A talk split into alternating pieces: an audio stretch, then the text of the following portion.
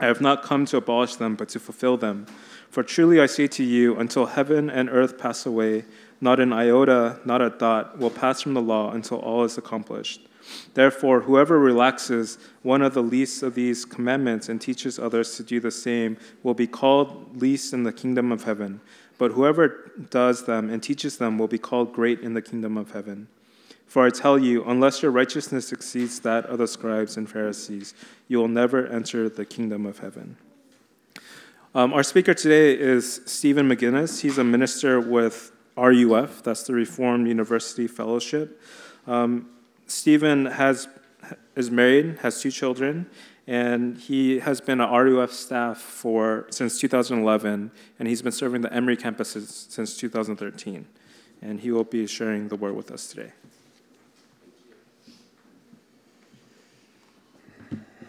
Righty, thank you um, for the invitation to be here. This is a real honor. Uh, that music was incredible. Thank you, uh, music team, for leading us in that worship. Uh, to give a little bit of context to the passage that was just read, and I'm going to pray. Uh, we are looking at this, this really short passage in Matthew chapter 5. Uh, I probably um, don't need to go too much into this, but the beginning of Matthew, right, deals with the birth of uh, Jesus and his baptism, uh, temptation, where he is taken into uh, the wilderness or into the desert by Satan and he is tempted. Uh, and interestingly enough, one of the things I find interesting about the temptation of Jesus, uh, which we find in chapter 4, is that towards the end of that temptation, it's interesting that Satan tries to tempt Jesus with all of the kingdoms. Uh, for example, in verse 8, again the devil took him to a very high mountain and showed him all of the kingdoms of the world and their glory. And he said to him, All of these I, Satan here, all of these I will give you if you fall down and worship me. And so it's interesting that here he is promised all of the kingdoms of the world, and yet he turns them down for what? Well, we find later in chapter 4 that in verse 17, repent, for the kingdom of heaven is at hand. He turns down the kingdoms of earth in order to give us his own kingdom. So there he's, he's uh, being tempted, and then he moves into ministry, and he's starting to preach and to teach and to perform all sorts of miracles. And so he starts to gather a following, and we find really sort of the first teaching that we have, other than repent, for the kingdom of heaven is at hand we have the Sermon on the Mount. It's probably a sermon that he preached a number of different places and a number of times. Here in the book of Matthew, it's called the Sermon on the Mount. Elsewhere, it's also called the Sermon on the Plain. Again, it's probably a message, a sermon that he would have preached even over and over again. And so that uh, sort of takes us to this passage that was just read in verses 17 through 20. So let me pray and we'll dive in. Father, thank you for having us here this morning. You're good to us in ways that we don't even understand, that it's hard for us to fathom. I pray that you would be good to us uh, now this morning through your word, that you would feed us, uh, our, our hearts and our minds and our spirits, Lord, that we would worship you well. And uh, Lord, help us to see this text and the beauty of it, how it changes us, uh, how it changes history. And we pray in Christ's name, amen. There's a well known parable that maybe some of you have heard before about a girl and a ham. And it goes something like this that there was, there was this little girl, and her mom was preparing a ham. And so, in order to bake it, she cuts off the two ends, she sticks it into the pan, and she puts it into the oven. And the little girl sort of asked her mom, Why, why did you do that? Why did you cut the ends of the ham off? And she said, Well, uh, I, I don't know. That's just how my mom did it. And so a little bit later, the grandmother was there at the house, and she was still curious. And so she says, Grandma, mom baked a ham, and she cut the ends off, uh, off it before she did that and put it in the oven. And she said that she did that because that's how you did it. And I'm curious why, why, do, you, why do you cut the ends of the ham off? And she says, Well, that's a good question. That's uh, just what I've always done. That's how my mother did it. So this little girl gets really curious and she decides to call her great grandmother. And uh, hey, great grandmother, mom uh, baked this ham the other day. She cut the ends off and she stuck it in the oven. She baked it. I didn't know why she did. I asked her. Uh, she said it's because that's what her mom did. So I asked grandma. And she said that the only reason why she did that is that's because what you did. And so I'm asking you, when you bake a ham and cut the ends off, why do you cut the ends of the ham off? And the grandmother answered and says, Oh, yes, yes, yes. The ham would never fit into my pan. And so I had to cut the ends of, off of it just in order to get it into the oven.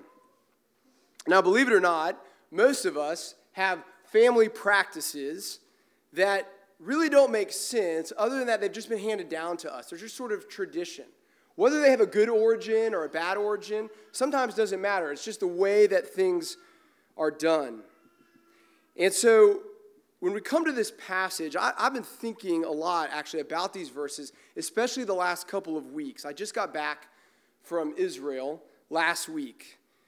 And I actually had the privilege of sharing a devotion uh, from the Sermon on the Mount right next to the Sea of Galilee. It was a, a really incredible experience. But as I was there and as I was around uh, sort of regular Orthodox Jewish people and ultra Orthodox Jewish people, Reformed and conservative and secular, but especially the Orthodox, especially the ultra Orthodox. And I realized that there are a lot of Jewish people that sort of still practice in similar ways that the Jews would have been practicing here at the time of Jesus. But it sort of became more real to me as I considered this text that Jesus seems to be turning a lot of things on their head. A lot of things that seem to be so good and traditional. He, he starts to unend them, and it makes people nervous. The Sermon on the Mount is uh, Jesus initiating teaching, and he shows up doing and saying things that are unconventional, saying and doing things that people are not used to. It seems that he's opposing their tradition, and that made people nervous. And so people started seeing that there was a difference with this person named Jesus. He earned a reputation, or started to earn a reputation, of undermining the scripture, of undermining tradition, even changing it. But he's actually not. It's to the contrary, we're about to see that he's uh, actually fulfilling it, he's lifting it up. And we are going to see how Jesus both affirms a high view of the Old Testament and at the same time elevates it to be something more beautiful, um, more true in a sense, more realistic, uh, more attainable. And he starts by talking about how he fulfills it. So I really want to just do two things this morning, and that is to talk about how Jesus fulfills the law for us, and then second, how that law leads us to Him, to Christ. So, first, how does Jesus actually fulfill the law? Last year was the 50th anniversary of the assassination of Martin Luther King.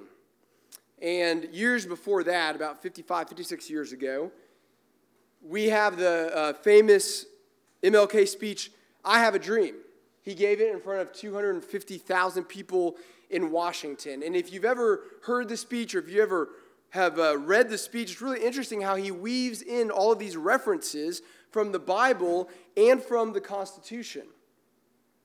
And one of the things that King was doing is that he was appealing to a vision where people would not be judged on the basis of the color of their skin.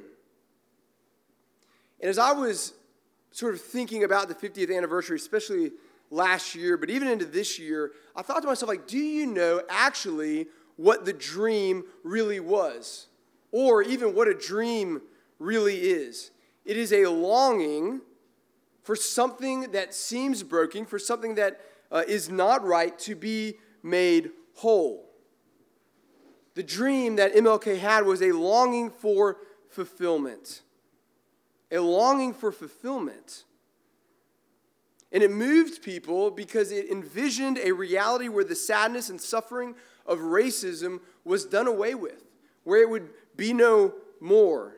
And in a sense, the law was like a dream, actually envisioning a way to make a sinful, broken, messed up people whole with their God, right with their God.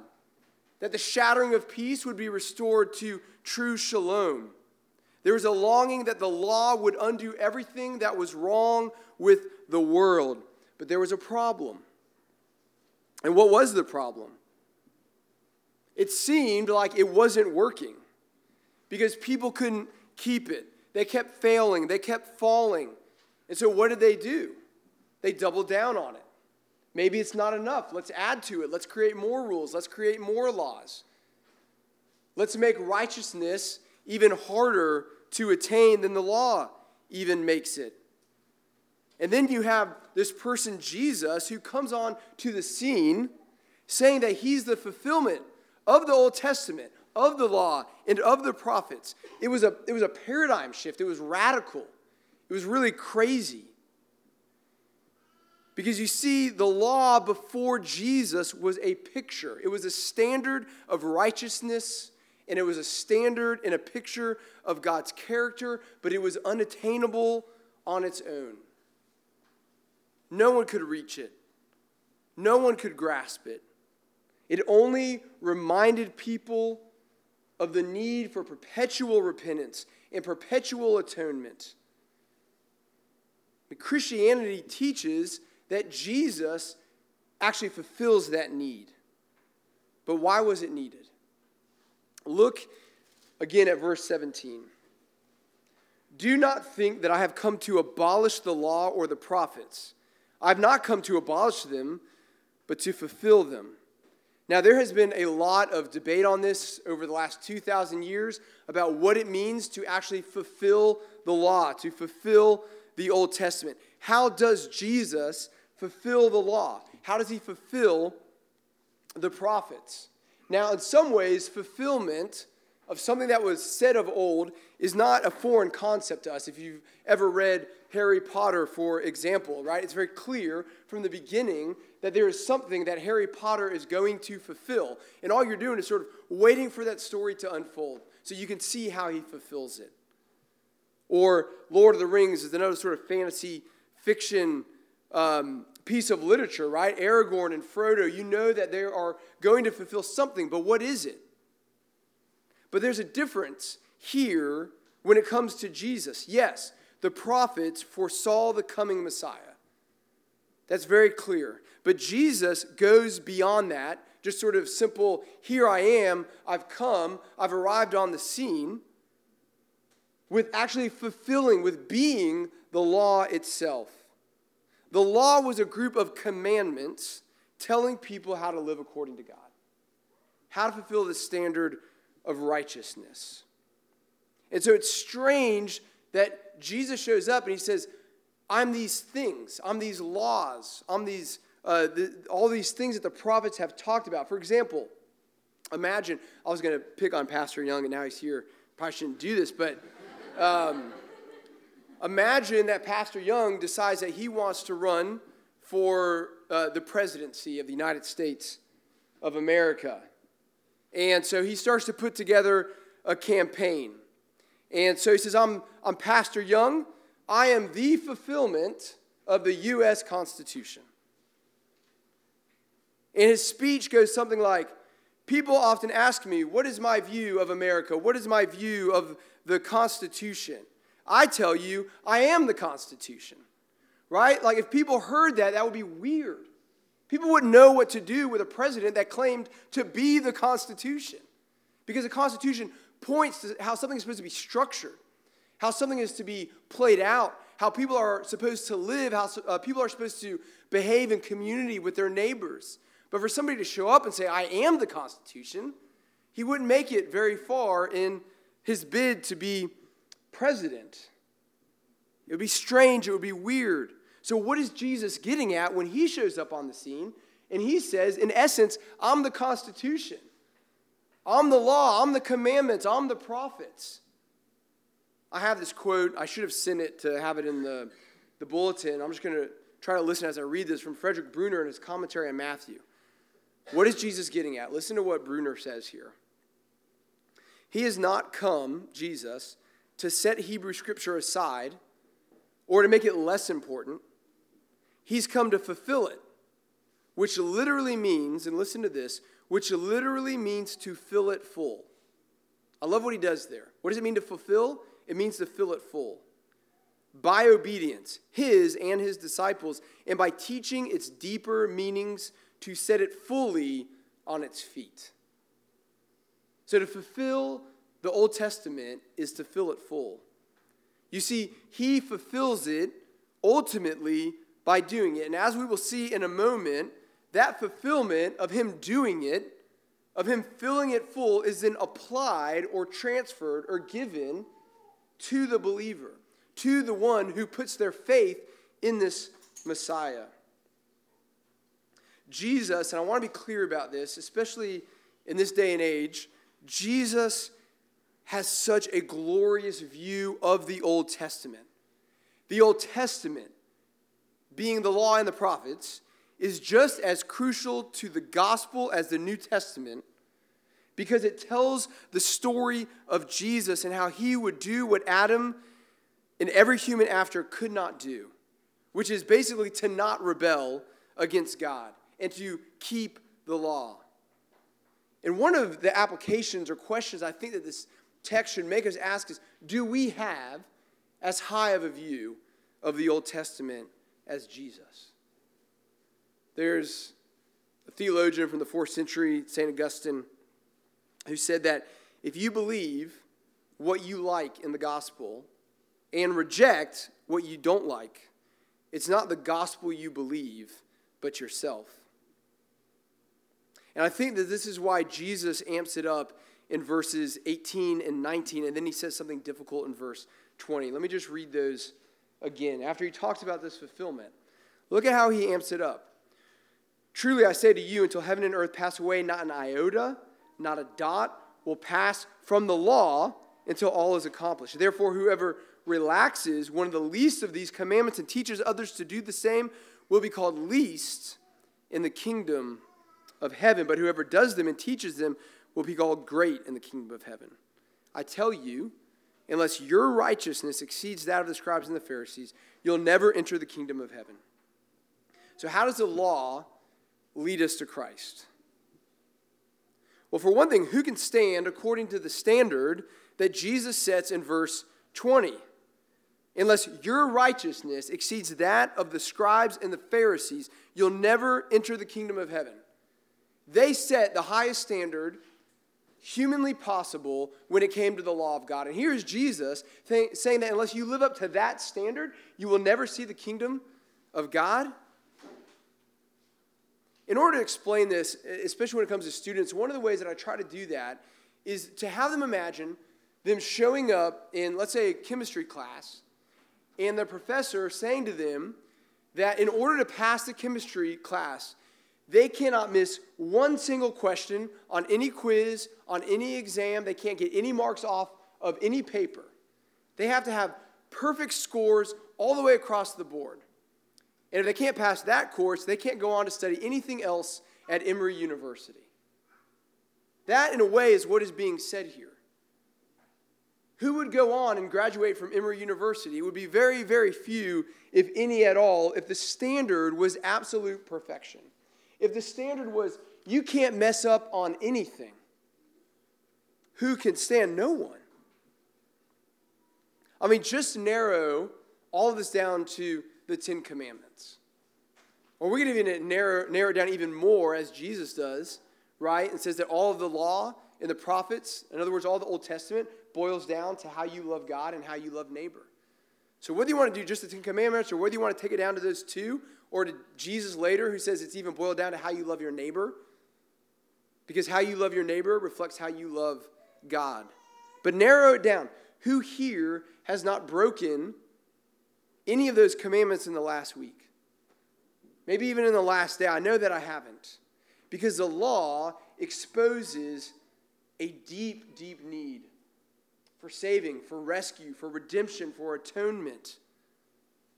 It exposes neediness. It's interesting, by the way, that the very first beatitude that we are given by Jesus is what? Blessed are the poor in spirit. In other words, blessed are those who are spiritually broken, who are spiritually in poverty, and who, who cannot uh, find means in and of themselves. And so, right, Isaiah, come to me and buy, those of you who do not have money.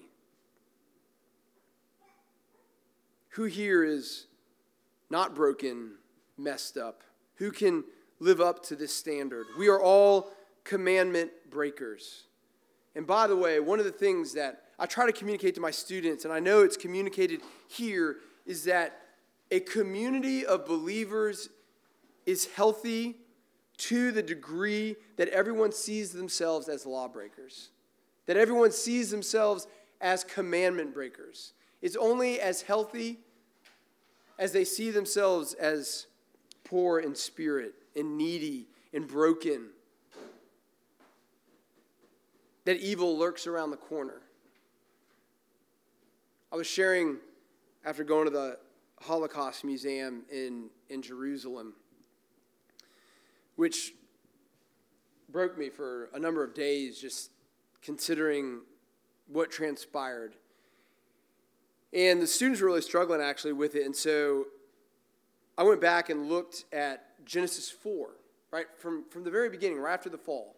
Brother against brother. Cain rises up and, slays, uh, and slays, uh, slays Abel. And it's interesting that God comes to him and invites him to consider what he's doing. Why are you angry? He asks Cain. But one of the things that's interesting is later he says that um, sin is crouching. Sin is crouching at your door. And if you know anything about predators, like a predatory animal, what is one of the things that they do before they attack? They make themselves small. If you've ever come across a rattlesnake, which I have on a couple of different occasions, they don't like lay themselves out and make themselves known. They coil up, they make themselves small so that you can't see them, so that you don't know that it's there. But it is. There's a show that is filmed here in Atlanta called uh, Stranger Things, and maybe some of you have seen it. Um, it. One of the reasons I love it is, you know, I grew up in the 80s as a, as a child, and so it takes me back to, to some of those days. Really interesting, but the show is about a group of young friends who discover that there's this dark, evil thing, monster, that is trying to destroy their town. But the monster uh, lives in basically the, this thing called the Upside Down. Um, is that name? I think it's called the Upside Down. Um, and it's trying, to, it's trying to destroy the town. And one of the things that's interesting about it is that there are only a few people who really know that it's there. And as they're trying to convince other people, they're just kind of seen, they're seen as crazy, right? How could something like that even exist? But they're trying to defeat it. They're trying to get other people on board. They want to bring it to an end, but not many people really know what is going on. Well, in season two, there's this, this new character that shows up on the scene named Mad Max, is her name. And uh, some of the guys in the, the, the young guys in this group, young boys, they want to be friends with her. And they, she can tell that they're kind of holding something back. And so eventually, one of them tells her what is going on, and she of course, just completely dismisses it. Like, you're crazy. There couldn't be anything like that going on, and she doesn't, she doesn't believe them. Until finally, one of them invites her on a mission where she is going to be exposed, hopefully, that's at least what he wants to happen, so that she'll believe him. And then it does happen. Evil rears its head right in front of Mad Max, and she is shocked. And then she is changed. And in that show, every time someone is exposed to this reality, this evil thing, all of a sudden they can't not do something. They have to do something about it. They actually come together in order to fight against this thing. The law acts like that for us. It is that friend that invites us on a mission to show us that there is something wrong, something broken, something lurking inside of us, such, something crouching at the door. And on that mission, the law sort of reveals it. And once it reveals it, there's no going back. You cannot just go on living as things were. It changes you. You cannot not do something. Paul in Galatians chapter 3, 23 through 26. Before faith came, we were held captive under the law, imprisoned until the coming faith would be revealed. So then the law was our guardian, so a good thing, until Christ came in order that we might be justified by faith. But now that faith has come, we are no longer under a guardian. For in Christ Jesus, you are all sons of God through faith. Wow, what is he saying here? The law does two things. That number one, it shows us our need for Christ. And secondly, that it shows us that Christ himself is the fulfillment of the law, the fulfillment in a way even of the need.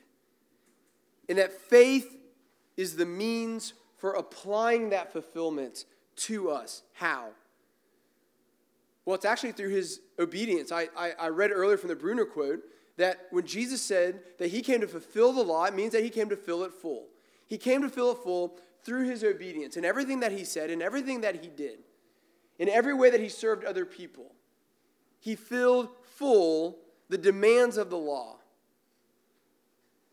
And that's his what we call his active obedience, the totality of everything that he said and did in complete adherence to the law. And through faith and repentance, that obedience that Jesus accomplishes, and maybe this is old hat, but we need to be reminded of it over and over again, at least I do.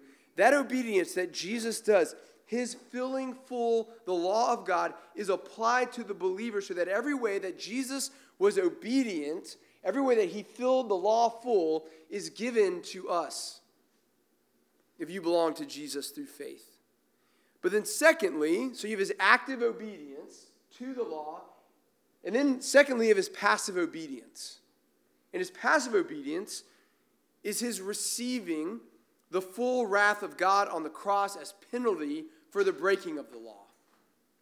So we have his law that is active, that goes forward, that does all of the, the demands of the law. And then we have the receiving obedience or the passive obedience that he takes on the penalty for lawbreakers, which is everyone, it's all of us. And again, both of those, both the active and the passive, obedience of Christ is transferred, it is given, it is imputed to the believer through faith. That's life. That is life. And how does it change us?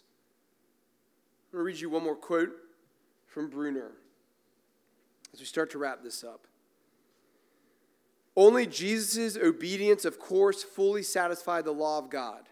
The obedience of Jesus' followers is a grateful obedience to an already fulfilled law, so grateful that they would now like that fulfillment to have some fruit in them.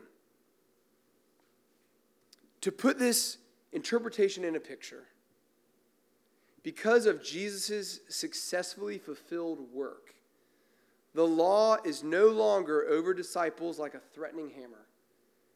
It is now under them like an honoring red carpet. Let me read that again. Because of Jesus' successfully fulfilled work, the law is no longer over disciples like a threatening hammer.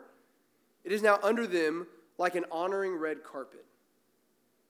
Do you see the beauty there that before, when we're exposed to the law, a lot of times the only thing that it produces is guilt and shame. I'm not worthy enough. I'm not good enough. Even in your own relationships with other people. If you knew how bad I was, you would run away. You wouldn't love me. And so let me cover all of this up with perfection or perfectionism so that you don't really see the real me. We're not willing to be vulnerable with other people, and we're not willing to be vulnerable with God. I've been thinking over the last couple of months, especially, especially about shame that when it comes to repentance, repent for the kingdom of heaven is at hand, what Jesus says. I've been, in the past, I used to think to myself that repentance, I'm going off script here, um, that repentance basically just meant I need to tell Jesus my sins and then everything's going to be okay. But as I've been really contemplating this, I think that it's more than that, that true repentance is being completely vulnerable before God laying yourself out there in all of your shame and all of your guilt and saying, This is who I am. This is how messed up I am. Will you stay? At the end of this service, one of the things that I'm going to say is the Aaronic benediction, right? The Lord bless you and keep you, may make his face to shine upon you. What does that mean for, Jesus, for God's face to shine upon us? I used to think that that meant that you would just be materially blessed Kids are going to be healthy. You're going to have money in the bank. You're going to have a house or an apartment to live in, a car to drive around in. May he, his face shine upon you and you be blessed. When God's face is shining upon you, it is shining upon you like a father's face, taking joy in his child. Can you honestly say that when you imagine God's face shining upon you, that you don't cower in shame? Because that's often what I do.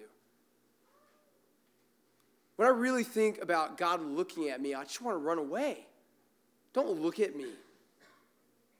And yet, Jesus here, when he says that he fulfills the law, invites us into this reality that we can stand before God in purity and perfection and perfect obedience so that his face can shine upon us with joy and that we don't have to cower in shame and guilt. It is only because we live through the obedience of Christ that we can experience obedience ourselves. He not only gives life, he shows us how to do it. Uh, I went to college in Colorado and I love to ski. And a couple years ago, I took the kids sort of like full true skiing up in the Colorado mountains, and they did lessons. And we finally, after a couple days of lessons, we finally took them up a ski lift onto like a, a, a blue run, which is intermediate level. And even though they'd taken lessons, there was still this, they, they would sort of ski down and, and just fall over. Like they knew how to plow their skis a little bit, if you've ever been skiing, but there was still a struggle there of knowing how to actually do it. And so one of the things that I would have to do is I would, after they get up the ski lift, they would start going down, I would ski up right behind them, and I would, I would basically pick them up a little bit. They're five. Uh, it's, it's getting harder and harder to do this. But I would, I would pick them up, and I would literally set their skis inside of my skis.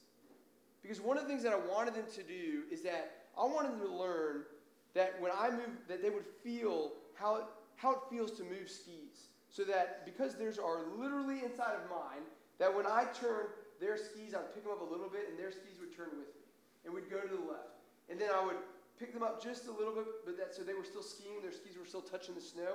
And I would turn to the right a little bit. And their skis would move just in sync with my skis. And we would go back and forth and back and forth their skis inside of my skis, their bodies up against my body. Now, this is not a perfect analogy, right? Because any analogy ultimately falls apart when it comes to comparing union with Jesus Christ. But that's the Christian life. That we are taken up with Him, that we are taken up in Him, so that as He obeys, as um, both passively and but particularly actively, as He obeys, we obey with Him. As he moves, we move with him. As he loves, we love with him. The impossibility of living before God is made possible because Jesus takes us into himself through his death and through his resurrection. And if we ever lose that truth, that reality, we lose everything in the gospel. And the fact is that we can move towards God and others because Jesus moves toward us and because he moves towards his Father. We fulfill the law because Jesus fulfilled the law. But I really just want to close ultimately with this that we will never experience the beauty of that, the wonder of it, the majesty of it, unless we allow the law to show us our need. And I want to end by encouraging you, and I didn't know this was going to be in here, but and I don't know who picked this, but this uh, in your handout treasures from the internet. I think that's great. Um, weakness, the doorway to true strength. We'll never experience the beauty of Jesus fulfilling the law of his perfect obedience until we allow it to show us our need. Blessed are the poor in spirit.